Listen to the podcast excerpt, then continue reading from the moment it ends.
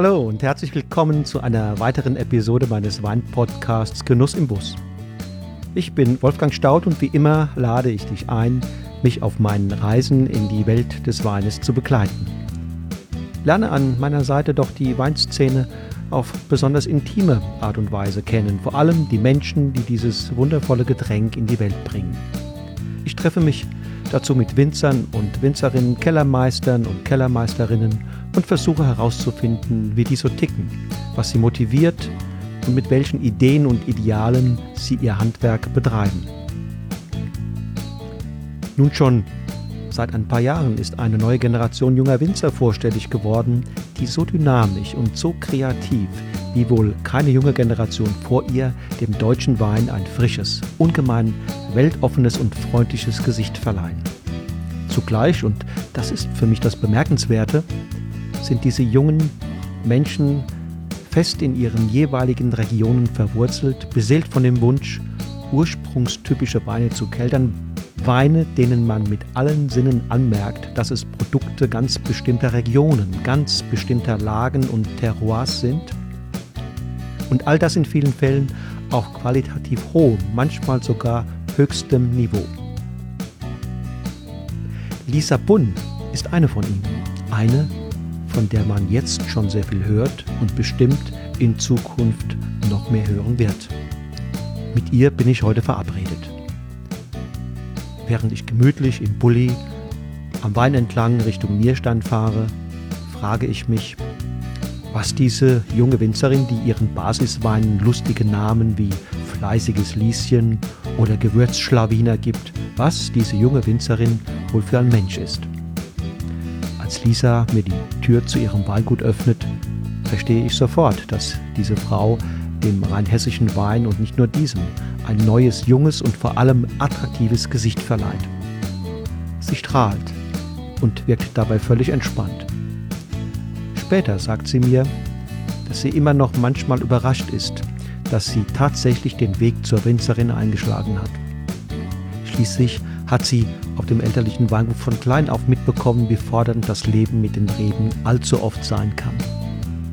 Meine Eltern standen ständig unter Strom, mussten ihr Leben immer nach dem Wetter ausrichten und hatten selten freie Wochenenden, erinnert Lisa die Tage ihrer Kindheit. Aussichten, die sicher für Heranwachsende wenig Begehrlichkeiten geweckt haben dürften. Nach Praktika in einer Steuerkanzlei und im Kindergarten siegte dann aber doch ihre Leidenschaft für den Wein. Der Beruf des Winzers ist einfach so unglaublich vielseitig. Man steht ja nicht nur immer im Weingarten oder im Keller. Man macht sich Gedanken über das Marketing, ist auf Verkaufsveranstaltungen und hat immer direkten Kontakt zu den Menschen, die den Wein auch trinken. Dieser Mix ist einfach großartig und für mich der große Reiz des Winzerberufs. Und noch etwas ist in Lisa Bunds Augen großartig, dass sie nämlich das Glück hat, Parzellen im Roten Hang bewirtschaften zu dürfen. Dieser Hang ist ein Geschenk, etwas ganz Besonderes. Die Weine, die wir von dort keltern, sind einmalig und unverwechselbar, ungemein fordernd und sie fügt hinzu, gefallen tun sie längst nicht jedem. Der rote Hang, der sich zwischen Nierstein und Nackenheim über dem Rhein erhebt, ist meines Erachtens die einzige wirklich ernstzunehmende Steillage Rheinhessens. Durch die Neigung Süd bis Südost und die unmittelbare Nähe zum Rhein werden die Sonnenstrahlen über das Wasser an die Hänge reflektiert. Das rote Gestein wird dabei zum Wärmespeicher, wovon dann die Reben bis in den späten Herbst profitieren können. Die rote Farbe ist auf Eisenverbindungen zurückzuführen. Die haben sich unter subtropischen Klimaverhältnissen vor rund 280 Millionen Jahren gebildet. Durch den Druck der Überlagerung ist damals aus Tonschlamm Tonstein und aus lockerem Sand fester Sandstein entstanden. Der Boden ist karg und kann die Wärme sehr gut speichern, also durchaus vergleichbar mit Schiefer. Teilweise stürzen hier die Hänge extrem steil herab, manchmal laufen sie aber auch ganz sanft aus. So entstehen unzählige kleine Nischen mit ganz unterschiedlichen Eigenschaften. In diesem sogenannten Rotliegenden der Rheinfront ist also auch Lisa Bunn unterwegs. Zusammen mit ihrem Mann Bastian Strebel bewirtschaftet sie Parzellen in den Einzellagen Ölberg, Hipping und Orbel, deren Namen dann auch die Etiketten der Premiumweine des Weinguts schmücken. Der Riesling vom Ölberg ist verführerisch. Der Hipping vornehm aristokratisch und der Orbel kommt wild und extrovertiert daher. Wenn du dich nun fragst, welcher der drei Weine im Charakter Lisa am nächsten kommt, dann hör rein in das Interview. Los geht's!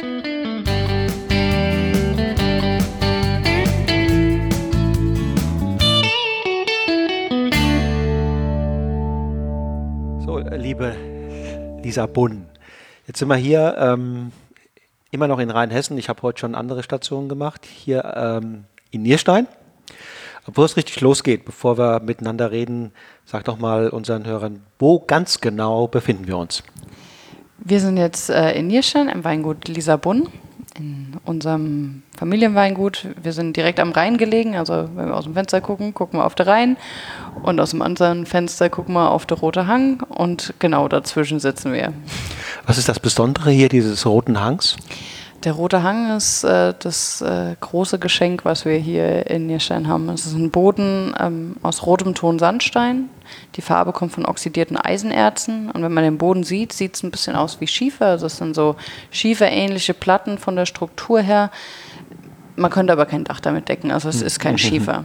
Aber ähm, das Besondere an dem Boden ist halt, dass er ähm, ja, sehr, sehr ähm, fein ist, dass wir ähm, einen hohen Steinanteil haben und dass die, die Reben wirklich kämpfen müssen da. Also Rheinhessen kennt man ja eher so als das Land der sanften Hügel mit ähm, viel Lössböden, Kalkstein auch mal hier und da. Aber der Rote Hang ist halt das komplette Gegenteil. Hier haben wir Steilhang, hier haben wir Steine, hier haben wir wirklich ähm, ja, andere Bedingungen. Die Rebe muss kämpfen und das merkt man. Also wir haben ähm, ja, wenn man den Weinberg schon ansieht, eine ganz andere Bedingung. Also es sind kleinere Trauben, es sind kleinere Blätter, es sind weniger Blätter, es ist alles angepasst an, mhm. an die Ressourcen und ähm, das schmeckt man dann auch. Also die, unsere Rieslinge sind einfach weniger diese gelbfruchtigen, blumigen Typen, sondern es ist äh, kerniger, steiniger, mineralischer, salziger, würziger. Das ist ganz typisch für die Niersteiner Rieslinge. Ist das ein karger Boden? Ja, also wir haben ähm, unheimlich viel Steinanteil, wenig fruchtbare Elemente, wenig ähm, wasserhaltendes Material und dadurch müssen die Reben auch extrem tief wurzeln. Wir haben vor ein paar Jahren so ein Bodenprofil machen lassen, wo dann jemand kam, um äh, dieses Profil auszuheben und der hat in einer, ja, in einer Grube von 15 Metern immer noch Wurzeln gefunden. Wurzeln gefunden. Sagenhaft. Okay, das heißt, also diese, diese tiefwurzelnden äh, Stöcke, die können dann auch diesen Witterungen widerstehen, diesen heißen? Ja, also. Ähm, Oder kämpfen die auch? Die, die kämpfen auch. Also man kann es. Äh, 2018 ähm, war schon deutlich erkennbar, dass es schwierig war. 2019 hatten wir bis vor vier Wochen auch extreme Trockenheit und es gab Wingert, äh, die wir bis dahin nicht Laub geschnitten haben. Aber die letzten vier Wochen haben wir zum Glück äh, Regen gehabt und jetzt sieht alles wieder etwas humaner aus. Jetzt, wenn man sich nicht genau auskennt in Rheinhessen, ähm, da kennt man so ein paar Hotspots. Wie, wie, würde, wie, könnte man, wie könnte man äh, hier die Rheinfront abgrenzen? Da gibt es einmal Ingelheim, ja, mhm. ähm, auch, liegt ja auch direkt am, am Rhein, äh, weiter nordwestlich. Äh, und dann gibt es im Süden die Wonnegau mit Westhofen, Flössheim, Dalsheim. Das ist auch so ein, so ein, so ein Hotspot. Ähm, was ist jetzt in Abgrenzung, wenn man mal geschmacklich jetzt sieht, der Wein, wenn man die nebeneinander hätte, hier drei, einen von Ingelheim, einen von hier und, und einen von Flörsheim, Dalsheim oder Westhofen, woran könnte man die unterscheiden? In ähm, Flößheim-Dalsheim, Westhofen haben wir ja ähm, teils halt auch eher wieder mehr Kalkstein mit dabei.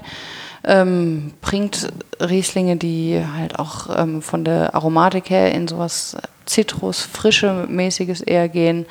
Ingelheim mit seinen ähm, unglaublich schönen Rotweinen ähm, sind halt auch einfach unvergleichlich oder unvergleichbar mit unseren Weinen ja, das Besondere an der Niersteiner Ecke sind halt einfach diese ähm, Rieslinge, die wirklich sehr karg sind, geschliffen, mineralisch, ähm, manchmal auch in so eine rotbeerige Richtung, Mhm, an die man gar nicht unbedingt denkt beim Riesling.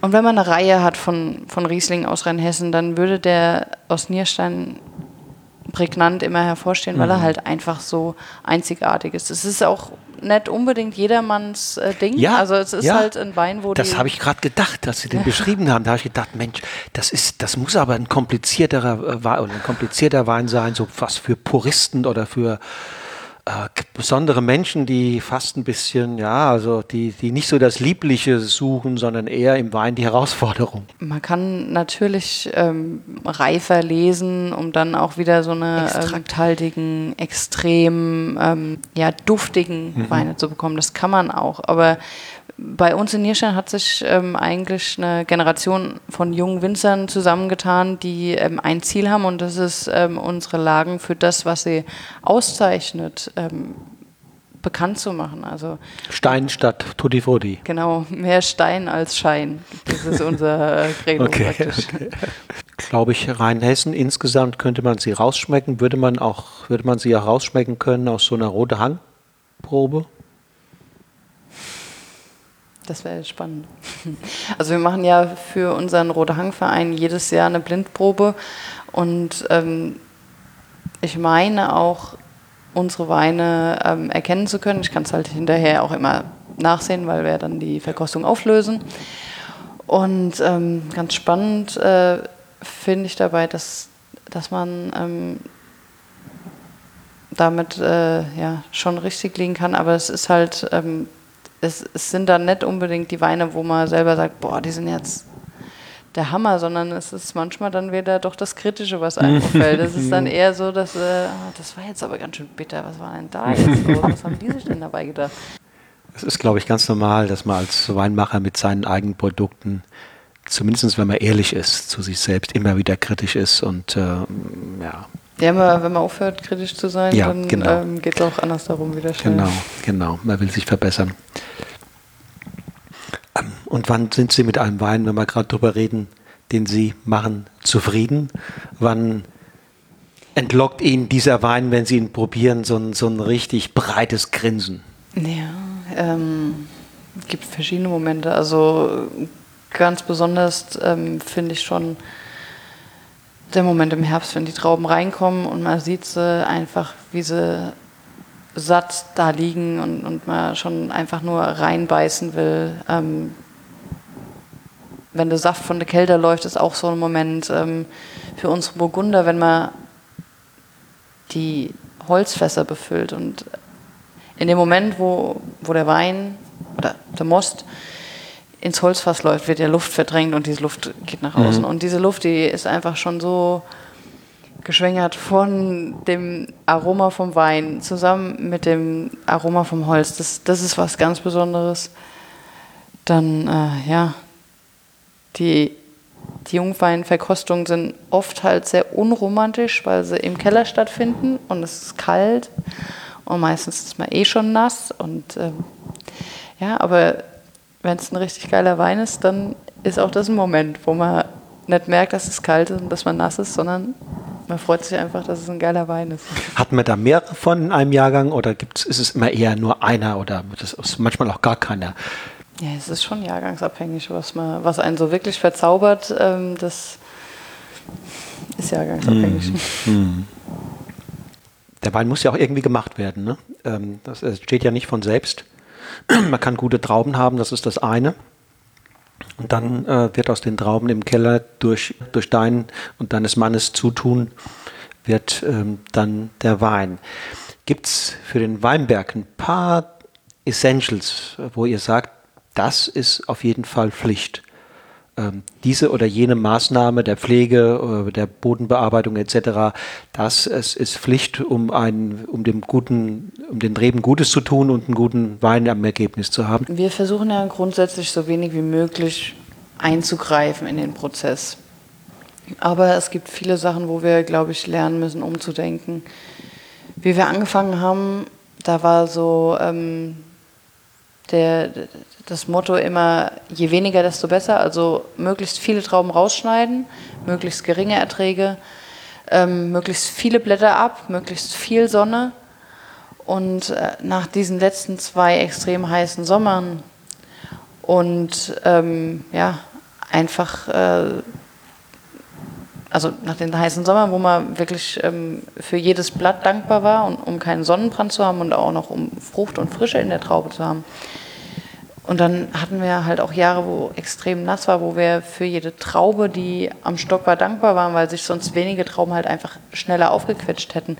Also es ist ähm, so, dass, dass man ähm, jedes Jahr für sich genau betrachten müssen und dass wir ähm, immer flexibel sein müssen, dass wir nie sagen können, ja, ähm, wir fahren Schema F und, und das ist gut so, sondern es ist ähm, immer am Ball bleiben, ist, mhm. ist das Wichtige. Mhm. Ich habe früher ab und zu mal Winzer getroffen, das ist schon ein paar Jahre her, muss ich gestehen. Die haben mir gesagt, auch im Sommer, boah, da machen wir Urlaub. Oder wir machen noch eine Nebenbeschäftigung. Und wenn ich das jetzt höre, dann heißt das eher, ja, man muss im Sommer ja dauernd, dauernd am Ball bleiben, man muss in den Weinberg gehen, man muss gucken, was passiert ist, muss man Blätter wegschneiden, muss man sie lassen, muss man Boden bearbeiten nochmal. Also das ist, oder? Habe ich. Ja, ich glaube, früher war das ähm, eine entspanntere Zeit. Wenn da mal ähm, die Heftarbeiten vorbei waren, dann ähm, hat man ein bisschen seine Ruhe gehabt. Auch heute ja, geht es da dann erst richtig los mit den ähm, qualitätsfördernden Maßnahmen. Hm. Ja. Das würde bedeuten, man macht heute im Grunde genommen auch deutlich bessere Weine als früher, oder täuscht das? Bei uns in Rheinhessen hat sich halt extrem viel getan in den letzten ähm, 20 Jahren. Also wir hatten ja viele Kellereien und wir haben immer noch viele Kellereien in Rheinhessen, die ähm, halt ähm, ja, für möglichst wirtschaftliche ähm, äh, Arbeitungs Verarbeitungsweise stehen und die auch ähm, sehr äh, ja, wirtschaftlich produzierte Trauben angeliefert bekommen, die dann ähm, auch, also mittlerweile ist der Standard in Kellereien ja auch hoch, das ist ähm, top verarbeitet, das ist dann ähm, ganz, ganz einfach, ganz mainstreamig, super ähm, und das zu einem Top-Preis, also kann man nichts sagen. Aber das ist ja heute nicht mehr das Ziel. Die, die Winzer heute, die wollen ja eigentlich ähm, Weine machen, die Charakter zeigen, die Herkunft zeigen, die zeigen, was ähm, Rheinhessen alles kann und ähm, was wir zu bieten haben. Gibt es dafür einen Markt? Ja, also der Weinmarkt ist, ähm, also deutsche Weine sind mittlerweile gut nachgefragt und ähm, ich glaube, vor ein paar Jahren noch, da hieß es, oh, deutsche Rotweine, die kann man nicht trinken. Mhm. Aber mittlerweile sind es sogar die deutschen Rotweine, die nachgefragt werden. Und das ist eine tolle Entwicklung, denn es hat sich viel getan und ähm, die Leute sind stolz darauf. Und äh, es, es gibt den Trend, dass man ja mehr darauf achtet, was man isst. Und dieser äh, Trend ist, ist eine Nische. Aber beim Wein ist es eine Nische von der Nische. Aber auch das ähm, merken wir als Produzenten und das ist super. Weil ich vermute mal, ohne jetzt genau die Preise zu kennen, dass deine Weine doch irgendwo zwischen 6, 7 und, und 20, 25 Euro liegen. Ja, unser teuerster Weißwein kostet 20 Euro und der günstigste ähm, 7,90 Euro. Mhm. So und da liegen wir bei 7,90 Euro schon deutlich über dem, was normalerweise Verbraucher in Deutschland ausgeben. Ne? Ja, genau, das stimmt. Insofern ist das eine Nische, die ihr bedient. Ja, es ist eine mini kleine Nische. Das ist eine Nische. Erzähl doch mal kurz, wie ist das Portfolio aufgebaut? Rot-Weiß, Rebsorten? Ja, also wir haben ähm, praktisch die Qualitätspyramide der VDP-Weingüter bei uns äh, übernommen. Also wir haben Gutswein, Ortswein, Lagenwein. Und bei uns gibt es als Zusatz noch die wir nennen sie Lieschenweine. Das sind Weine mit ähm, witzigen Namen, mit Rebsorten, die vielleicht nicht so beliebt sind. Da gibt es einen Lieschens Müller, das ist ein trockener Müller-Thurgau, ein Gewürzschlawiner, ein Gewürztraminer, wie man sich vorstellen kann. Es gibt äh, das fleißige Lieschen, was so unser ja, es ist unsere Visitenkarte geworden. Das ist ein fruchtbetonter, trockener Riesling. Kommt nicht vom Roten Hang, sondern eher vom Lössboden. Und ja, das sind so die, das, was uns praktisch vom, äh, also was jetzt außerhalb dieser Pyramide ist. Und ansonsten haben wir viel Riesling in jeder Kategorie eigentlich, ein Gutswein, Ortswein und Lagenwein. Ähm, Burgunder sind uns auch ganz wichtig, Weißburgunder, Grauburgunder. Ähm, bei den Rotweinen, das wird für uns gerade immer mehr, also der Anteil steigt. Im Moment ist es eher so noch, dass wir vielleicht 25 Prozent Rotwein machen, aber ähm, ja, das, es wird von Jahr zu Jahr mehr. Und dabei ist die Hauptrebsorte für uns Spätburgunder, den haben wir auch in allen Kategorien. Also einmal, es ist alles im Holz ausgebaut, aber der einfachste Spätburgunder ist im, im großen Holzfass gewesen. Ähm, alle anderen sind im Barrik und da haben wir ähm, viele ältere Fässer, ähm, holen jedes Jahr ein paar neue Fässer und dann gucken wir, was passt wie am besten und da werden die Cuvées dann zusammengestellt. Hin und wieder, also wenn es der Jahrgang zulässt, machen wir auch einen Portugieser. Ähm, 2018 war so ein Jahr, wo wir das machen konnten. Ähm, 2015 haben wir auch Portugieser gemacht und das ist halt richtig viel Arbeit, weil Portugieser ist eine Traube, die ähm, unheimlich viel Frucht hat, wenig Gerbstoffe, wenig Farbe. Aber wenn man Arbeit reinsteckt, kann man aus dem Portugieser einen richtig tollen Rotwein machen. Hat in der Vergangenheit selten jemand getan. Ja, es äh, passiert hin und wieder. Und es ist halt auch bei uns jahrgangsabhängig. Wir würden es nicht jedes Jahr machen. Aber 15 und 18 waren zwei tolle Jahre genau dafür. Dieses Jahr haben wir auch ähm, schon mal halbiert, also Grundlagen gesetzt. Ob er dann später das Zeug dazu haben wird, das werden wir mal sehen. Und die Weine kommen zügig, nachdem sie ähm, in die Flasche gekommen sind, auf den Markt oder wartet ihr ein bisschen, bis, bis mehr Reife oder mehr Ruhe eingekehrt ist? Ja, also bei den Rotweinen ist es so, dass wir ähm, im Frühjahr, Februar füllen und dann aber bis ähm, Oktober uns Zeit lassen, bis wir die Weine dann wirklich auch in den Verkauf bringen. Bei unseren Reserven, also das, wir haben auch Weißweine, die wir in Barriques ausbauen, die lassen wir auch ein Jahr lang im Holz reifen, mhm. anschließend ein Jahr lang auf der Flasche. Mhm. Mhm. Und ähm, ja, wir merken einfach, dass es dem einen unheimlich gut tut. Also wenn man ja, dazu ungeduldig ja, ist, ja. dann ähm, hat der ganze Aufwand sich einfach nicht gelohnt. Weinbusiness, Wein machen ist nichts für Ungeduldige. Ne? Jedes Jahr eine Chance mit einem Jahrgang und ähm, Geduld auf ihn zu warten, bis er soweit ist. Also wer, wer ungeduldig ist, sollte ein anderes Business. Das stimmt, ja, genau. ja. Welchen Wein, mit welchem Wein sollte man einsteigen? Wenn die Hörer sagen, Mensch, das interessiert mich. Ähm, klar, jeder sieht das anders, wie er einsteigt, aber so einmal da mit diesem Wein kann man, kann man uns sehr gut, kann man mich und uns sehr gut kennenlernen. Ich glaube, am besten wäre da unser ähm, Ortswein Riesling, weil der, mhm. ähm, er kommt hier vom Rotliegenden, mhm. vom roten Tonsandstein, ist aus unseren besten Lagen, aber jetzt nicht so, ähm, ja, nicht so reif wie, wie eine große Lage, sondern er, ist, er, ist, er verkörpert ganz typisch unsere Niersteiner Weine, weil er halt das Salzige, das Würzige, die Mineralität hat, aber er ist nicht schwer, er ist, er ist leichtfüßig und er hat einfach ähm, ja, so eine Kräutrigkeit, die ganz typisch ist für Nierstein. Und der liegt dann bei 12, 13 Euro? Nee, 10,50. Äh, 10,50. Mhm. Also keine, keine ganz schwere Investition. Genau. Ähm, die Weißweine sind wahrscheinlich alle so, dass man sie tendenziell in den ersten vier, fünf Jahren trinken sollte. Oder gibt es auch da schon welche, die noch größeres Potenzial zum Reifen haben? Und wie ist es bei den Rotweinen?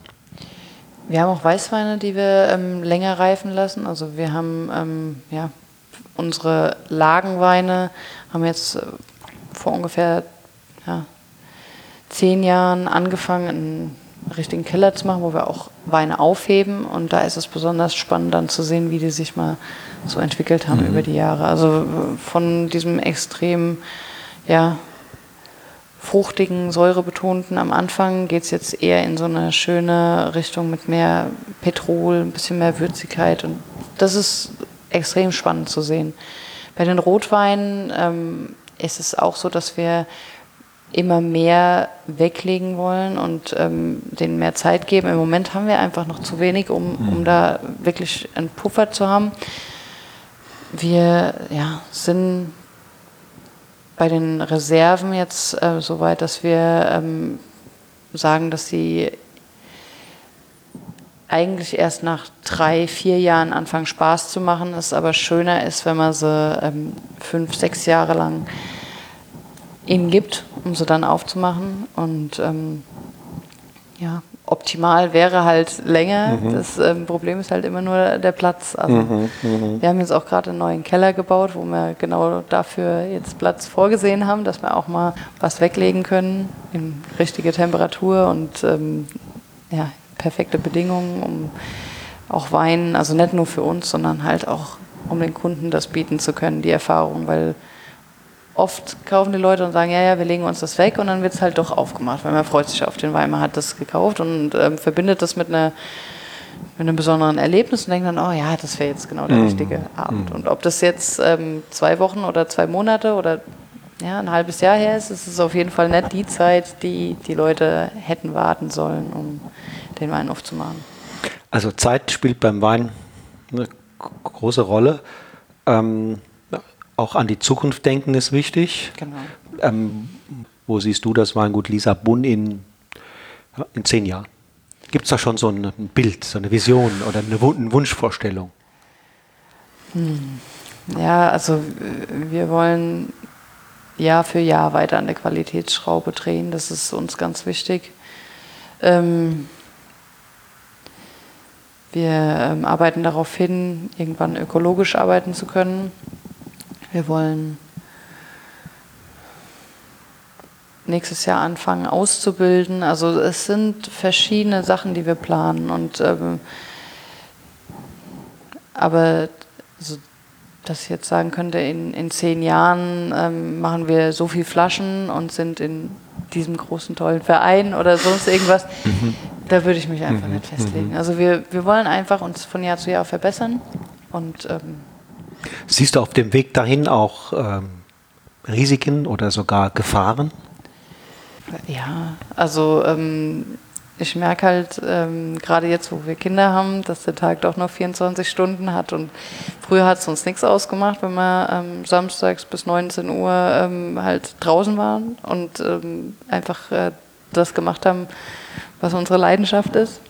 Und heute ist halt ähm, ist Zeit unheimlich kostbar und äh, die Zeit vergeht halt auch unglaublich schnell. Und ja, wir müssen halt äh, da den perfekten, die perfekte Balance finden mhm. zwischen einerseits Weingut, andererseits halt auch Familie. Mhm. Weil im Moment haben die zwei Jungs richtig Spaß daran, aber das kann natürlich auch vergehen, wenn mhm. ähm, es dann nur noch, wenn wir dann nur noch wechseln, wenn wir dann nur noch unterwegs sind, wenn wir dann nur noch draußen sind. Das heißt, Familie ist sehr wichtig und die Jungs sind ja natürlich auch unendlich wichtig. Genau. Ähm, Klar, das ist richtig. Die Balance finden zwischen dem Hobby, was ja Beruf ist, nämlich äh, Wein machen. Hast du die beschrieben, wie schön es auch ist, äh, äh, Wein zu verkosten und in dieser Weinwelt unterwegs zu sein. Ähm, und das geht einfach nicht immer total gut in Einklang zu bringen mit, mit kleinen Kindern. Ja, ja, das stimmt. Also ich war jetzt äh, dieses Jahr und vor zwei Jahren, also wie die zwei Jungs auf die Welt gekommen sind, nett auf der Prowein. Und da habe ich mir vorher echt äh, Sachen überlegt, ich könnte sie mitnehmen und äh, könnte ähm, gleichzeitig aber noch ähm, praktisch wie eine Nanny meine Schwester mitnehmen, die dann nach den Kindern guckt, die dann immer den Kinderwagen rumschiebt und ähm, in so Stillphasen würde ich dann zu ihr kommen. Oder wir haben überlegt, ähm, ob wir sie komplett im Hotel lassen und ich dann immer mit dem Taxi hinfahren würde und meine Schwester dann da wäre oder lauter Sachen, wo wir dann aber am Ende gemerkt haben, ja, es ist, es gibt halt einfach Sachen, die gehen vor und äh, das ist halt ganz klar das Privatleben. Und da lässt man die Prowein eben mal ausfahren. Ne? Genau, ja. Das waren äh, drei ganz entspannte weiter, Tage daheim, ja, ohne dass mm, ich mm. jetzt ähm, groß was vermisst habe. Sobald die Entscheidung mal gefallen war, ähm, habe ich gedacht, oh, es ist einfach gut so. Und also um, um zukunftsfähig zu bleiben, äh, muss man unter auch Geduld und Ruhe bewahren. Genau. Ähm, aber es gibt auch vielleicht noch Dinge, die, die ganz schön sind, zum Beispiel sich mit Kollegen treffen, ähm, reisen, äh, immer wieder mal auch einen großen Wein aus Burgund oder aus Bordeaux oder wo auch immer im Glas haben, um sich auch daran letztlich zu messen und, und, und weiterzuentwickeln. Gehört das auch, gehört das so dazu, wie ich es formuliere? Ja, also es ist ähm, halt äh, das Schöne ist ja, dass ähm, wir mit, mit, Wein, also dass einem nie langweilig werden kann. Es gibt immer was Neues zu probieren und ähm, dieses, ähm, ja, viele Leute stellen sich ja vor, dass wir als Winzer ähm, eigentlich immer nur unsere eigenen Weine trinken, aber es gibt halt äh, wenig Situationen, wo wir wirklich unsere Weine aufmachen. Also natürlich hier in der Vinothek, weil wir Kunden da haben, aber wenn wir privat was aufmachen, dann wollen wir natürlich ähm, sehen, was es noch so gibt. Und dann darf das auch gerne mal was aus dem Ausland sein. Und gibt es da Lieblingsregionen im Ausland? Ich glaube, überall, wo wir schon mal zusammen eine Weinreise gemacht haben, da bleiben dann irgendwelche Sachen schon hängen. Also wir ähm, waren zusammen in Australien, in Machi. Das ist, äh, kennt fast niemand, aber es ist was ganz Besonderes und ich glaube, also die ja, die, die Weine, die Shiraz, die, die Cabernets, die sind unvergleichbar mit unseren eleganten Spätburgundern. Aber es sind Sachen, die, die einem unheimlich gut in Erinnerung bleiben und die, die so eine, ja, ein Stück von unserem Werdegang auch so beschreiben. Mein Mann hat beim, beim Kuhn gelernt in der Pfalz. Und äh, ja, wenn man dann was aus der Ecke Laumersheim probiert, das ist halt auch nochmal so, das, es ist was ganz Besonderes. Es ist unglaublich äh, schön, wie, wie sich die Rieslinge von unseren Rieslingen unterscheiden.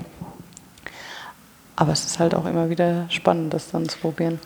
Aber was ich raushöre, ist, dass die Verbindung mit Reise, die Verbindung mit, mit konkreten Menschen ist oft ganz wichtig. Ne? Dass um, um, um einen Wein noch einmal ein Stück weit mehr wertschätzen zu können, da Bilder entstehen, Emotionen entstehen. Ja, ich muss sagen, ich muss, ich, ich probiere Weine von Kollegen, die man kennt und wo man die, die Hintergründe und die, die Weinberge und äh, den Keller kennt, äh, ganz anders hm. als äh, wenn man irgendwas anonym probiert. Das ist halt äh, aber dann wahrscheinlich auch nicht korrekt. Ja, ach, das darf ja durchaus subjektiv sein. Ja. Das darf doch subjektiv. Und, und deswegen auch, auch, auch für die Hörer. Das Schönste letztlich ist es, wenn man unterwegs ist, die Weinbaugebiete, die Weinberge sieht, die Menschen, die das machen. Ähm, das ist ein Mehrwert letztlich, den man sich zu Hause auf den Tisch stellt, wenn man die Flasche aufmacht. Das ist einfach kein, kein No-Name-Produkt, ja, sondern das ist aufgeladen mit diesen Erinnerungen und Bildern. Ja. ja also insofern, Hörer, Hörerin, reist in die Weinbaugebiete, kommt auch mal hier äh, nach, nach Rheinhessen ins ähm, wunderschöne Nierstein. Und so, Lisa, wie du gerade strahlst, erinnert mich das an was ganz anderes. Du warst mal Weinkönigin hier in Rheinhessen, stimmt's? Genau, ja. Weil da muss man auch lächeln können, oder? Ja, ja. Also Oder aber noch was anderes? Ja, man muss natürlich muss man viel anderes können. Das, ist, äh, das wird leicht unterschätzt und ähm, wird gern unter, oder zusammengefasst als Weinkönigin, die ähm, trinke und winke. Das äh, ist aber nicht ganz das, was, was, man so macht. Also es ist halt ähm, wie ein Volontariat, muss man es eigentlich sagen. Mhm. Es ist ein Job, den man für eine begrenzte Zeit macht. Es ist ein Jahr lang, in dem er sich wirklich engagiert für die Region. Manche denken ja, man kann dabei sein eigenes Weingut dann besonders in den Vordergrund bringen oder sich da ähm, dann einen Namen machen. Das ist aber nicht der Fall. Also es ist so, dass man in der Zeit wirklich für die Region, also für Rheinhessen da ist und ähm, die Weingüter vertritt. Und dazu ist man dann auf diversen Veranstaltungen also ich habe dabei erst gemerkt, wie groß Rheinhessen ist und dass es immer wieder Ortschaften gab, in denen ich vorher noch nie war. Und ähm, ich wurde aber immer sehr herzlich empfangen und das ist das Wichtige. Also man hat halt einfach gemerkt, dass wir ähm, unterschiedliche ja, Regionen in unserer großen Region haben, aber ähm, alles in allem haben wir ähm, alle das Ziel, tolle Weine zu machen. Und ähm, das Spannende war dabei echt zu sehen, dass dass diese Facetten von Rheinhessen unglaublich groß sind. Und wenn man von außen beobachtet, das ist völlig richtig. Rheinhessen ist sagen wir mal, von der Stilistik, von der Vielfalt her riesig, auch von den angepflanzten Rebsorten. Ähm, aber auch jetzt sehr dynamisch, wenn man von außen drauf guckt. Ähm, relativ viele Frauen, die, äh, die unterwegs sind, ähm, viele junge Winzer und Winzerinnen, die, die äh, überall auftauchen. Ähm, man sieht, wenn man in anderen Regionen eher auch noch ältere, aber Rheinhessen sieht man ganz viele junge. Ähm, ist das im Moment auch, ist die Außenwahrnehmung, die ich da habe, richtig oder Nee, man kann das, glaube ich, schon genauso sagen. Also es war bei uns in der Generation viele junge Leute, die gerade ähm, das Steuern der elterlichen Betriebe übernommen haben. Das heißt nicht, dass die Eltern natürlich nicht mehr ähm, mit dabei sind. Es ist nur so, dass ähm, die Generation von ähm, unseren Vätern, glaube ich, erkannt haben, dass es wichtig ist, dass man den den jungen Leuten die Chance gibt, auch das ähm, das, was gerade, das, was man gerade gelernt hat oder das, was gerade aktuell ist, das, was einem gerade unter den Fingern brennt, mhm. dass man das auch umsetzen kann. Und das war, also bei meinem Vater war es so, dass, wie er von Geisenheim kam, er eher gesagt gekriegt hat, ja, haben wir schon immer so gemacht, wird auch weiterhin so gemacht.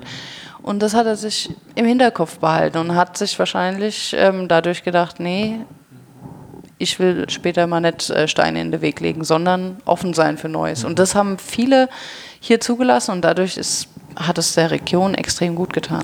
Ich habe 2006 mich ähm, entschieden, ähm, weiterzumachen und mit der Ausbildung angefangen. Und ähm, ab da durfte ich so erste eigene Weine machen. Und ähm, das ging dann los mit dem ersten eigenen trockenen Riesling. Das war dann unser Orbel danach ähm, kam dann immer noch was dazu. Also dann gab es irgendwann drei trockene Rieslinge und dann kam noch ein Burgunder-Trio dazu, ein Grauburgunder, Chardonnay, ähm, Weißburgunder. Dann kamen irgendwann noch die Rotweine dazu, dann gab es eine trockene Scheurebe. Also es ist so, von Jahr zu Jahr ist der Anteil ähm, von mir gewachsen und das, was mein Vater gemacht hat, ist ähm, dann eher ein bisschen zurückgegangen. Und äh, das hat er für uns äh, sehr angenehm zugelassen, weil ähm, er hätte sich natürlich auch dagegen wehren können, aber er hat äh, gesehen, dass, dass, ähm, dass es mir Spaß macht und ähm, ja. Was hat denn überwogen, als Sie angefangen haben oder peu à peu hineingewachsen sind in die Verantwortung? Äh, die Kontinuität oder ähm, Dinge, die Sie dann tatsächlich anders gemacht haben als er? Es war schon eher so, dass wir viel anders da gemacht haben. Also mein Mann und ich haben uns 2000, oh, keine Ahnung, es ist schon ewig her, wir sind zusammen zur Schule gegangen, aber wir haben uns ähm, praktisch zusammen für die Winzerlaufbahn entschieden. Und ähm, wir haben zwei elterliche Weingüter. Weingut äh, Lisabon hieß früher Margaretenhof, das Weingut von ihm hieß äh, Weingut Strebel. Wir haben uns in beiden Weingütern viel eingebracht, aber bei uns, also beim ehemaligen Margaretenhof, war halt die Möglichkeit, wirklich Sachen zu ändern. Und wir haben ähm, die Weinberge gepflanzt, die wir haben wollten. Wir haben äh, mehr auf Holzfässer gesetzt. Wir haben ähm, komplett auf trockene Weine gesetzt. Wir haben halt wirklich alles umkrempeln können, ohne dass sich jemand in den Weg gestellt hat. Und ähm, das ähm, hat uns gut getan. Und ähm, je mehr Bestätigung wir bekommen haben, desto ähm, ja, mutiger wurden wir dann mhm. auch und haben ähm, halt auch ja, Sachen, die, die wir uns sonst nicht getraut hätten, so gemacht. Also mhm.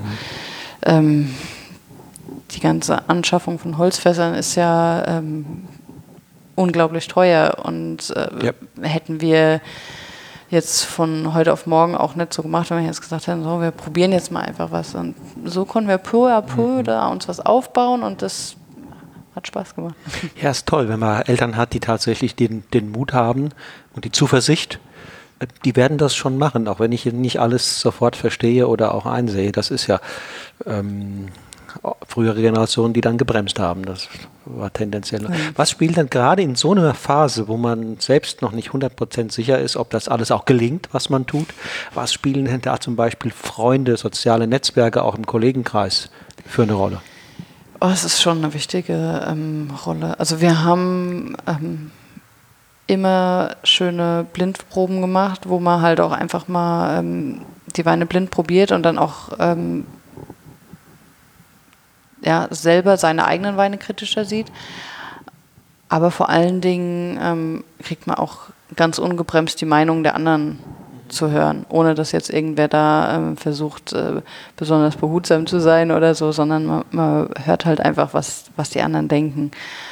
Und ähm, ja, also während äh, ja, wir früher eher so gedacht haben, dass, dass auf so Proben nimmt man das Beste mit, um sich irgendwie zu profilieren, sondern es war jetzt eher so, dass wir immer die Sachen mitgenommen haben, wo wir selber kritisch waren oder wo wir uns selber gefragt haben, ob das jetzt zu viel des Guten ist, ob das ähm, zu viel aneckt und ähm, ja, also der Austausch ist enorm wichtig und ähm, gerade wenn man mit irgendwas unsicher ist, wenn es, ähm, wir, wir haben ja alle die gleichen Bedingungen hier und ähm, jeder muss selber gucken, wie er damit klarkommt, aber mit dem Austausch kann man halt von Erfahrungen von anderen auch, mhm. auch lernen und daraus schöpfen. Und man wächst ja auch, glaube ich, erst so ganz allmählich in das hinein, was ich mal als Verkostungskompetenz nenne. Man ist ja vielleicht möglicherweise noch, wenn man jung ist, unsicher, wenn man den eigenen Wein probiert. Ja, wie ist das jetzt? Habe ich genug an Erfahrung, um den, so wie er das sich gerade mir darstellt, richtig einzuschätzen?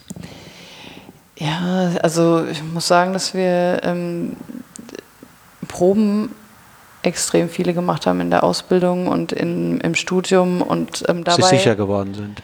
Ja, das war ein anderes Probieren damals. Das war so okay. ein Probieren auf Fehler. Man hat alles okay. Mögliche probiert mhm. und hat versucht, immer das, ähm, den, den Fehler bei großen Gewächsen Fehler zu finden. Oder war wirklich schon sehr, sehr kritisch. Ähm, Im Laufe der Zeit ähm, war es dann eher so, dass man halt äh, sich Gedanken darüber gemacht hat, woher kommt dieses oder jenes mhm. und ähm, was, was löst das oder war das, ja, was macht äh, das mit, dem, mit mir, was macht das mit dem Geschmack und ähm, da hat es dann erst eigentlich so richtig angefangen, interessant zu werden, wenn man so den Schritt hat. Wie wichtig sind dir Menschen? wie wichtig sind wir Menschen? Ähm, also, ich ähm, bin nicht so der extrovertierte Typ, aber wenn ich ähm, meine Familie und meine Freunde habe, also meine, ja, meine engen, mein enger ähm, Menschenkreis um mich herum, mit denen ähm, ich über Tag tägliche Sachen, aber halt auch mal ein bisschen was philosophieren kann. Also das ist mir schon sehr wichtig. Also ich ähm, brauche den Austausch, aber ähm, das hat mir schon als Weinkönigin ist mir schwer gefallen, dieses übers Wetter reden mit fremden Leuten. Das war nicht so meins. Mhm, also das, was man Smalltalk nennt. Genau. Ne? Small, ja, ja, verstehe, verstehe. Ja, Introvertierte werden manchmal auch unterschätzt. Hast du wahrscheinlich ja. auch schon erlebt? Ja, klar. Also es ist halt, äh, ich merke es auch, je lauter man ist, desto mehr Aufmerksamkeit bekommt man halt. Ja. Welche Bedeutung hat denn Genuss für euch, wenn ihr hier zusammen seid, wenn ihr den Abend gestaltet, das Wochenende gestaltet. Ich weiß, mit Kindern ist alles etwas unruhiger, ähm, aber bleibt Zeit fürs gemeinsame Kochen, fürs gemeinsame mal in, in, in Besinnlichkeit auch genießen?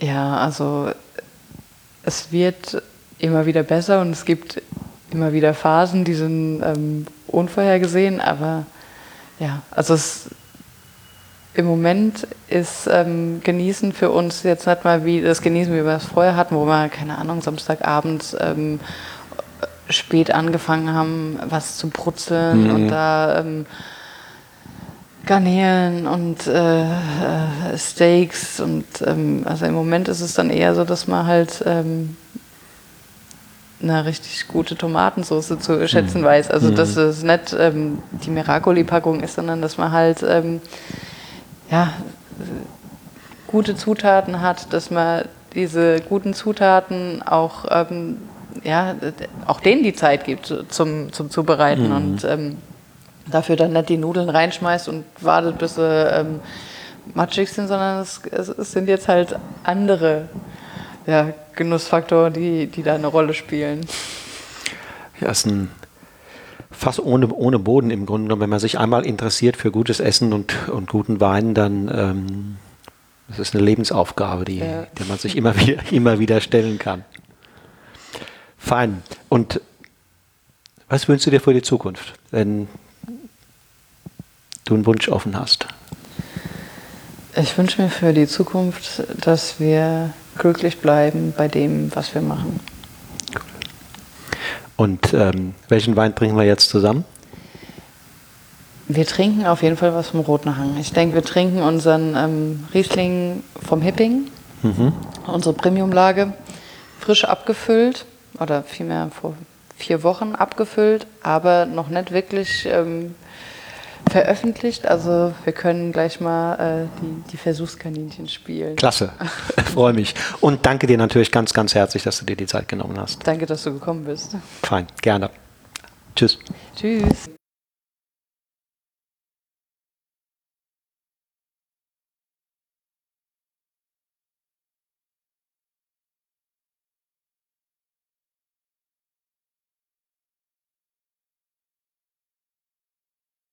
Das war das Interview mit der ungemein sympathischen Lisa Bunn. Nicht mal zehn Jahre ist es her, dass sie und ihr Mann Bastian die Verantwortung im Weingut übernommen haben, und doch haben sie bereits Tuchfühlung mit den Spitzenbetrieben in Rheinhessen aufgenommen. Chapeau, das ist wirklich aller Ehren wert. Bei aller Klasse der Lagenweine von Lisa muss ich gestehen, dass ich persönlich vor allem ihre Ortsweine ins Herz geschlossen habe, und zwar nicht nur den Riesling vom Rotliegenden, sondern auch zwei Rotweine, den Niersteiner St. Laurent und den Wintersheimer Spätburgunder. Gerade für Lisas Rotweine erwarte ich für die Zukunft noch ganz Großes. Hinfahren und probieren lohnt sich auf alle Fälle und verspricht sicher ein tolles Erlebnis. In 14 Tagen bin ich in der Pfalz mit Hans und Valentin Rebholz verabredet. Ich will von den beiden wissen, wie sie die allmähliche Übernahme des elterlichen Weinguts Ökonomierat Repolz gestalten und ob es ihnen gelingt, in die wirklich sehr großen Fußstapfen des Vaters Hans-Jörg zu treten. Schalte also wieder ein, wenn die nächste Episode von Genuss im Bus in genau zwei Wochen an den Start geht. Und noch was. Wenn dir dieser Podcast gefällt, sag es weiter. Informier deine Freunde und alle Menschen, die sich ein bisschen für Wein und die Welt, in der er entsteht, interessieren. Mehr über mich, meinen Blog und diverse Kursangebote findest du wie immer unter www.wolfgangstaud.com. Für heute verabschiede ich mich und rufe dir zu, lass es dir schmecken. Tschüss und auf Wiedersehen.